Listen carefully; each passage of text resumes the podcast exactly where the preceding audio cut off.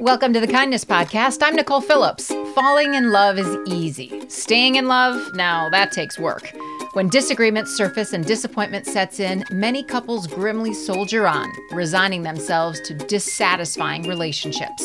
However, there is another more transformative option when a union starts to sour, replacing unrealistic infatuation with a real, sustaining love. After years of counseling couples, Dr. Gary Chapman coined a theory marriages grow stale because spouses don't speak the same love language. Welcome to the Kindness Podcast Live. I'm Nicole Phillips, and it is my pleasure today to bring you the, I would say, arguably, the greatest marriage therapist in the world. Are you ready for that? Uh, I'm ready for that. Let me introduce you to Dr. Gary Chapman from the Five Love Languages. And I'm sure anyone who's listening to this is like, Five Love Languages? Like, I know that. I've heard that. It's it, this is a household concept at this time, Dr. Chapman. But when you started this, it was after years of of being in therapy with couples, right? Absolutely. The concept grew out of my counseling.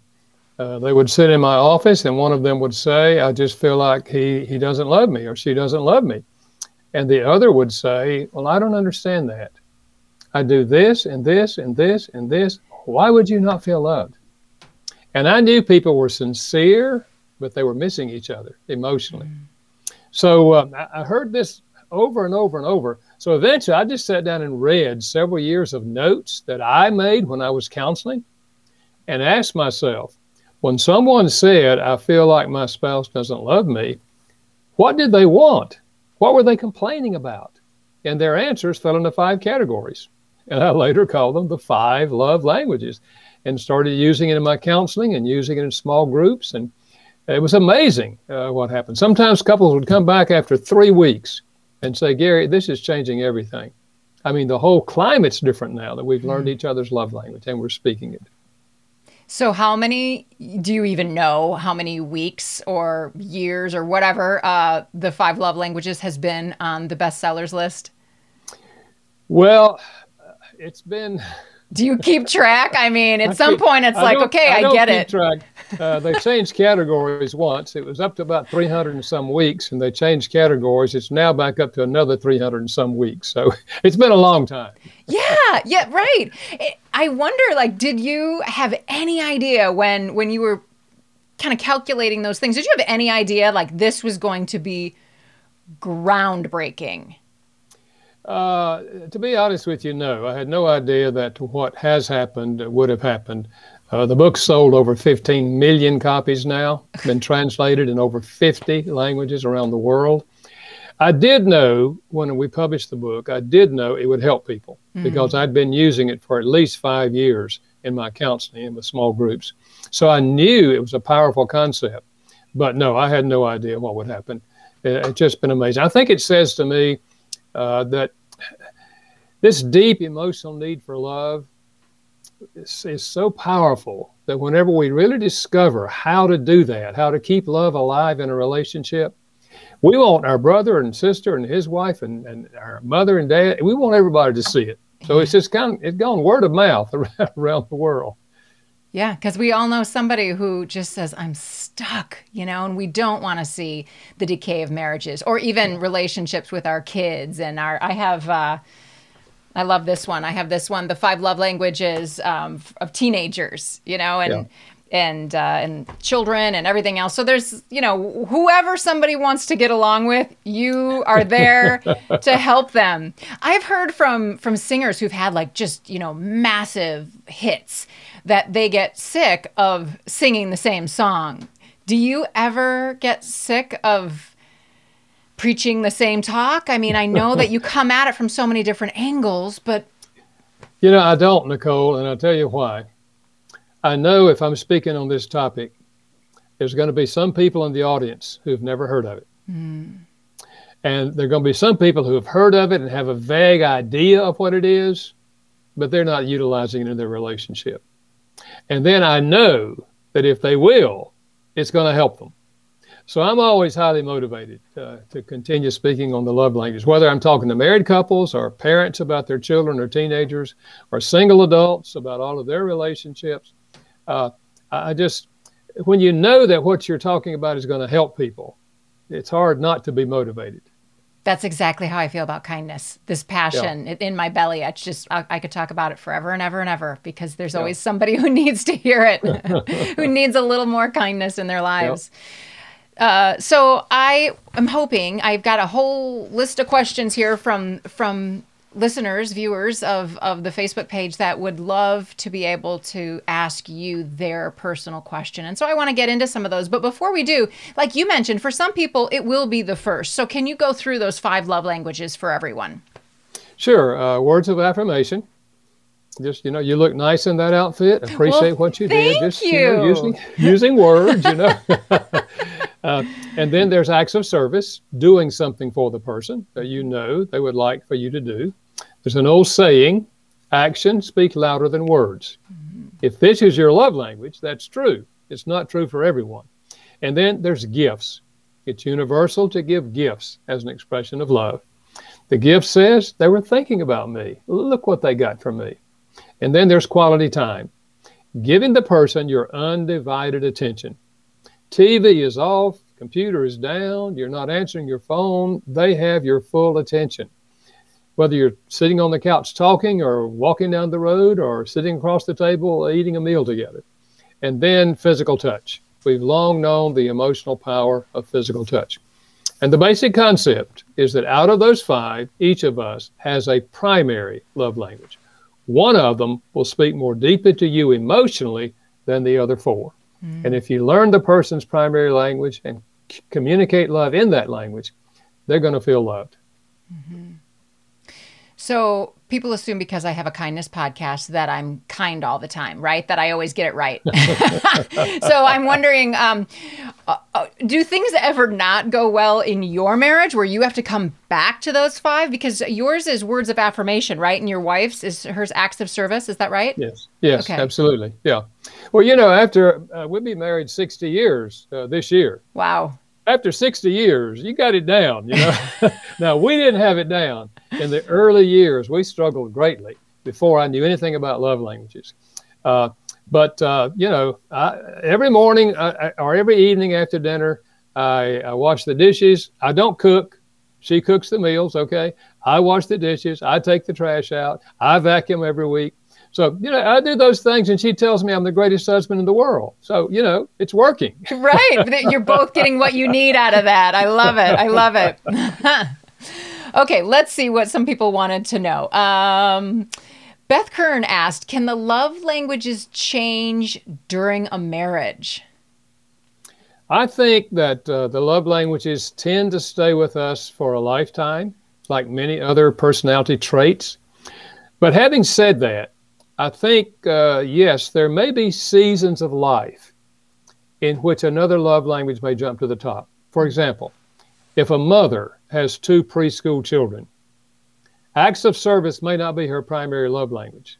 But during that time, it's probably going to jump to the top because she's overwhelmed with all that she has to do. Uh, so I think there may be seasons of life in which it may temporarily change for a while, mm-hmm. uh, or there may be circumstances uh, let's say that you get word that uh, a family member has died. Your spouse gets word uh, that somebody in their family has died. Physical touch may not be their primary language, but probably at that time, at that moment, you're holding them and hugging them while they cry is probably the most powerful thing you could do to communicate your love. So, yeah, I think uh, momentarily, certain circumstances, it may change, but I think by and large, it tends to stay with us for a lifetime. Mm-hmm. Someone wanted to know at what age uh, do you? I'm trying to figure out who it is so I can give her credit for asking this great question. But she wanted to know. Um, oh, Stephanie wanted to know when does your love language develop? She's starting to see tendencies in her three and six year olds, but she wants to teach them to show and receive love in all ways. Well, I think you can discover a child's primary love language by the time, certainly by the time they're four years old. Oh just by observing their behavior. How do they respond to you? For example, my son at that age when I would come home from, come home from work, he would run to the door, grab my leg, and climb on me. He's touching me because he wants to be touched. My daughter never did that. When she was at that age, she would say, Daddy, come into my room. I want to show you something. She wanted quality time. Yeah. So it's there pretty early. Now, uh, to the, to the uh, questioner, I would say this you're absolutely right. Uh, please don't hear me saying you only speak the child's primary love language. No, no, no. You give heavy doses of the primary. You sprinkle in the other four because we want the child to learn how to receive love and give love in all five languages. That's the healthiest adult. Mm-hmm. But most of us did not receive all five growing up. So we came to adulthood, and some of these were rather difficult for us to speak. But the good news is you can learn them, even if you didn't get them. But that's that's the key heavy doses of the primary, and then sprinkle in the other four. Okay, and that is for for spouses and children and everyone, or just children? Oh, I think for everyone, really. Mm-hmm. You know, like for example, uh, my my the number five on my list is receiving gifts. But I'm always encouraged. I, I, feel good when people give me a gift. You know, mm-hmm. there's nothing wrong. Any one of these will speak to any one of us. It's just some of them speak more deeply than others. Yeah, yeah, that makes that makes perfect uh, sense. Denise, um, a, a, lot of the questions that I got had to do something um, with depression or mental illness, and and a lot of that is coming up, especially I think from the past year. But Denise wanted to know how can you be there for your depressed spouse, um, whose love language is touch, when you have young kids at home? Yeah. Well, no, no question about it. The pandemic, you know, which put us all back in the same house for so many hours, has made life much more difficult. Uh, but I think, uh, you know, when I when we say physical touch, we're not talking only about the, the sexual part of the marriage. Okay. Uh, we're talking about uh, non-sexual touches as well. You know, uh, arm around the shoulder, uh, sitting on the couch together. You put your hand on their leg. you give them a hug you know, you, you give them a kiss. Uh, you can do all of that with the kids running around in front of you, you know. mm-hmm, mm-hmm. But but I do think for the more intimate part of, of, of, that, of this language, uh, put the kids to bed early so that you have time, you know, to, to be with each other. Mm-hmm. Or work out the schedule where somebody takes the kids for a walk, you know, for mm-hmm. two hours in the afternoon. Two hours? Wow. Okay.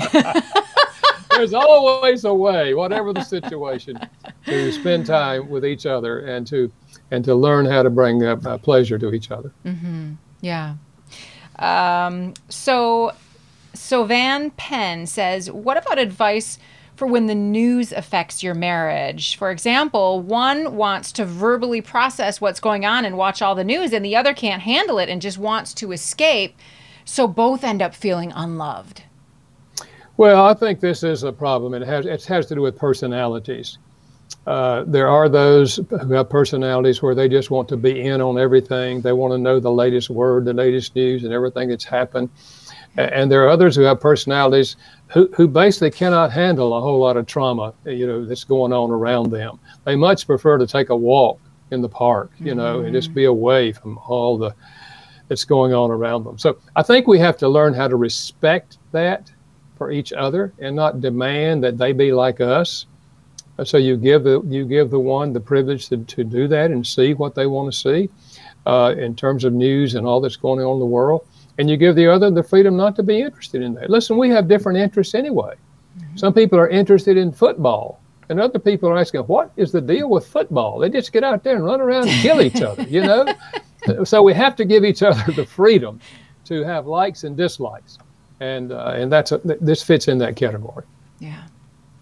Can you acknowledge? Audra says, um, "What about abuse and mental illness? When that's present, it seems like no amount of practicing someone's love language is going to help because there's an unhealthy unbalance there. How would you address that?" Well, no question about it. When there is abuse going on, whether it is physical abuse or verbal abuse, um, there's underlying problems uh, with that person uh, because it's not natural for us to be always lashing out and, and abusing other people. Something has gone on in, in our past, and, and we need help in that situation. So I think the most loving thing we can do to an abusive spouse is to try to get them help. Mm-hmm. Now, I know that many times they don't think they have a problem and they're not open to get help. And so I think what we do is we speak their love language regularly over a period of time. And then we say to them, I don't know how you feel about us, but I feel like the last six months I've been doing everything I can to show you how much I love you. And yet you still lash out at me all the time. So I've made a decision. I'm not going to abandon you, but I am going to move out. And I'm going to live with my mom for a while. And when you're willing to get counseling to deal with what's going on inside of you, I'm willing to join you in marital counseling down the line. And hopefully we can have a good marriage. Mm-hmm. That many times is what it takes. It's called tough love. What it takes for to motivate them to reach out and get help. And you can give them the name of a counselor. Know, here's a counselor that's been recommended. So uh, sometimes it takes tough love to get help people get reach out to get the help that they that they really need, and that is a loving act. Mm-hmm. And I will I will say that for my own self, you know, we can we can sometimes I'll think, well. how what would they even say that could help you know really like what could they even do and yet the times that i've been in therapy i i have been so it's like the light bulb goes on and i think how did i miss that i'm a yeah you know, I'm I'm an intelligent person. Like I, I how did I miss it? And just having a, a, really good therapist there, they can see things, you know, that yeah. that the rest of us aren't seeing. Yeah, absolutely. So Laura says, I share your work, Dr. Chapman, in every trauma, teacher professional development, and parenting class I teach. Meeting love languages helps reduce negative behaviors when emotional needs are met. So can you ask, she says, if he has any tips he shares when for recognizing another's love language when taking the test isn't possible? So and, and one doesn't just stand out. And and I see yeah. that with my own daughter. I made her take the test and one still didn't stand out. But if somebody can't take this online test that is free by the way for people, um, how can we determine that? Well, here's two or three ways. One, you observe their behavior, which I mentioned earlier uh, just keep your eyes open as to how they relate to you and how they relate to other people. If they're, if, for example, if, if it's an adult person and they're always giving other people gifts, that's probably what they want because mm. we tend to speak our own language. If they're always giving people affirming words, if you hear them on the phone encouraging people, probably that's their language. So observe their behavior. Secondly, what do they complain about most often? The complaint reveals the love language. If, for example, a wife is saying to a husband, I just feel like we don't spend any time together. I feel like mm-hmm. we're ships passing in the night. She's complaining about not getting quality time. A, a six year old said to his mother, We don't go to the park anymore since the baby came. He and his mother used to go to the park together. He had her undivided attention. But now the baby's here mm-hmm. and he's missing his quality time. He's telling her loudly that that's his language. So we tend to get defensive as adults if our spouse complains, but they're really giving us valuable information. And then, uh, thirdly, what do they request of you most often? The request reveals the love language. For example, my daughter, whose love language, remember I said was quality time, in the teenage years, two or three nights a week, she would say, Dad, can we take a walk after dinner? She's asking me for mm. quality time. And I would say, sure, honey, as soon as I wash dishes for your mother. and my son would never walk with me. He said, walking is dumb. If you're going somewhere, drive. You know? Right, right, exactly. Why are we yeah. walking? Yeah. but what he would ask is, Dad, can we play basketball? And the way, and the, we, the way we played basketball in the backyard, it was physical touch. Okay. Yeah. so those three things will help you if a person cannot uh, take the quiz or will not take the quiz. Uh, what about, let's see, um, she also asked, any tips for when your spouse, parent, etc., does not give as you need to receive, even when you have told, expressed, or asked for what you need? Well, let's face it, we can't make someone speak our love language. Right. But we can request, but never demand. Demand simply drives them away.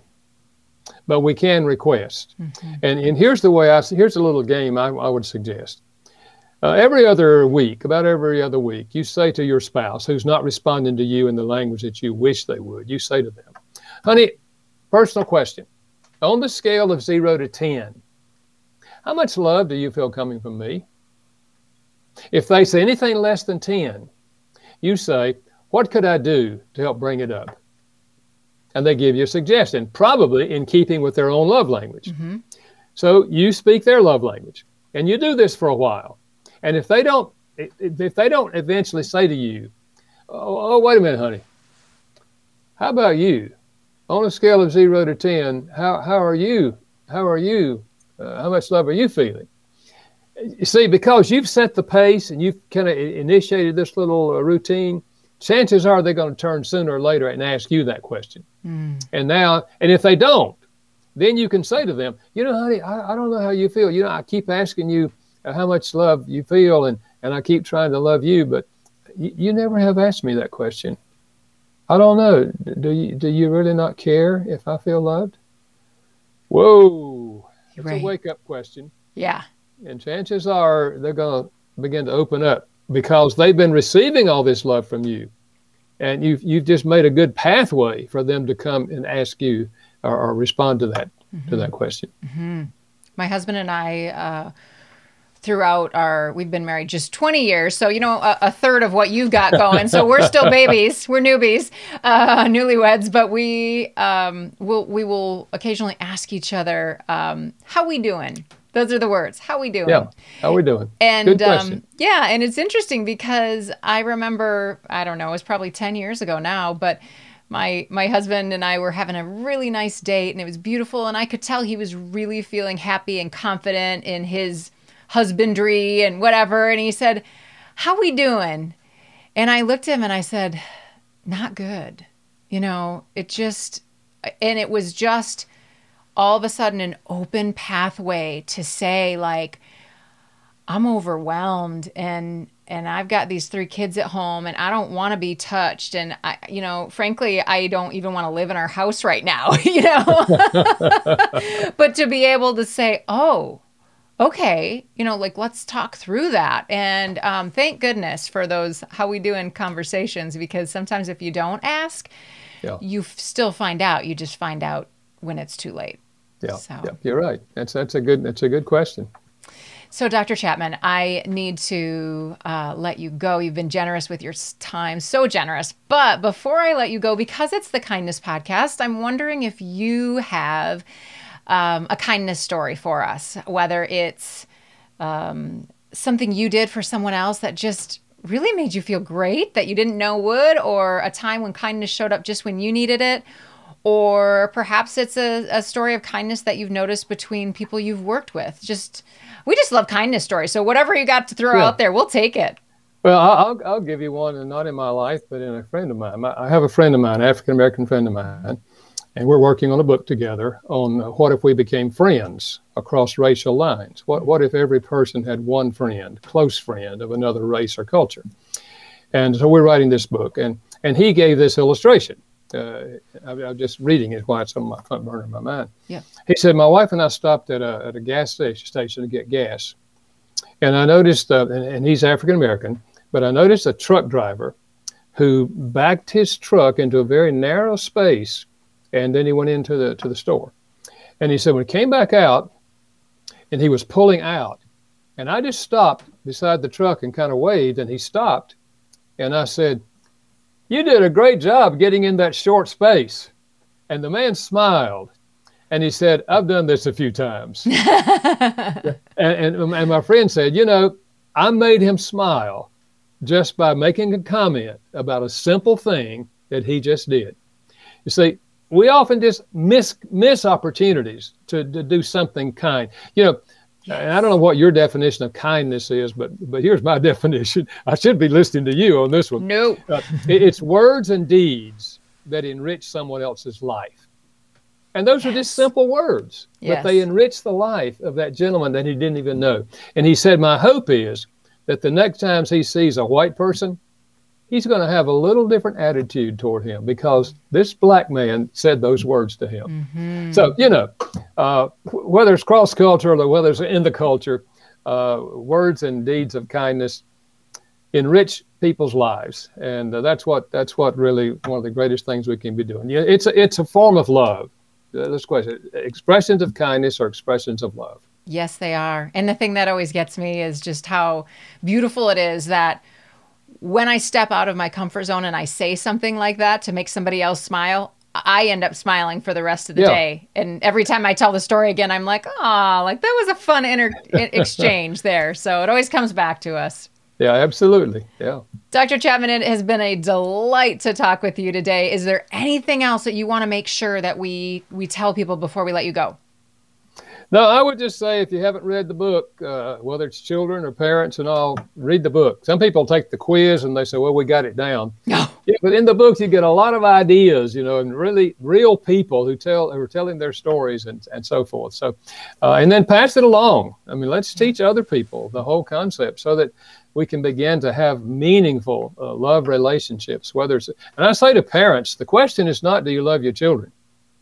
The question is, do your children feel loved? Mm-hmm. It's natural for a parent to love their children, mm-hmm. but there are children that don't feel loved, mm-hmm. and that's where the love languages can be really, really helpful. Yeah, and for people who don't. Um, necessarily like nonfiction books. Um, there was a series you did with an author of fiction, and I've really enjoyed that as well. Uh, the first one was called "It Happens Every Spring." I'm still on the first one, but uh, so there's so you you draw the illustrations through that as well with your love languages and it's really really neat.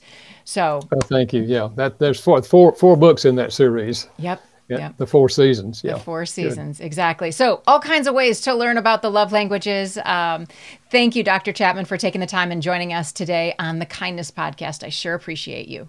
Well thank you nicole. Thanks for what you're doing. Keep up the good work. Uh, i'll try. I'll try we'll see if uh, 60 years you know from now or, or whatever it is if i'm if i can still say like yeah i'm getting better at kindness. Wouldn't that be nice? Isn't that what we all want? We'll see.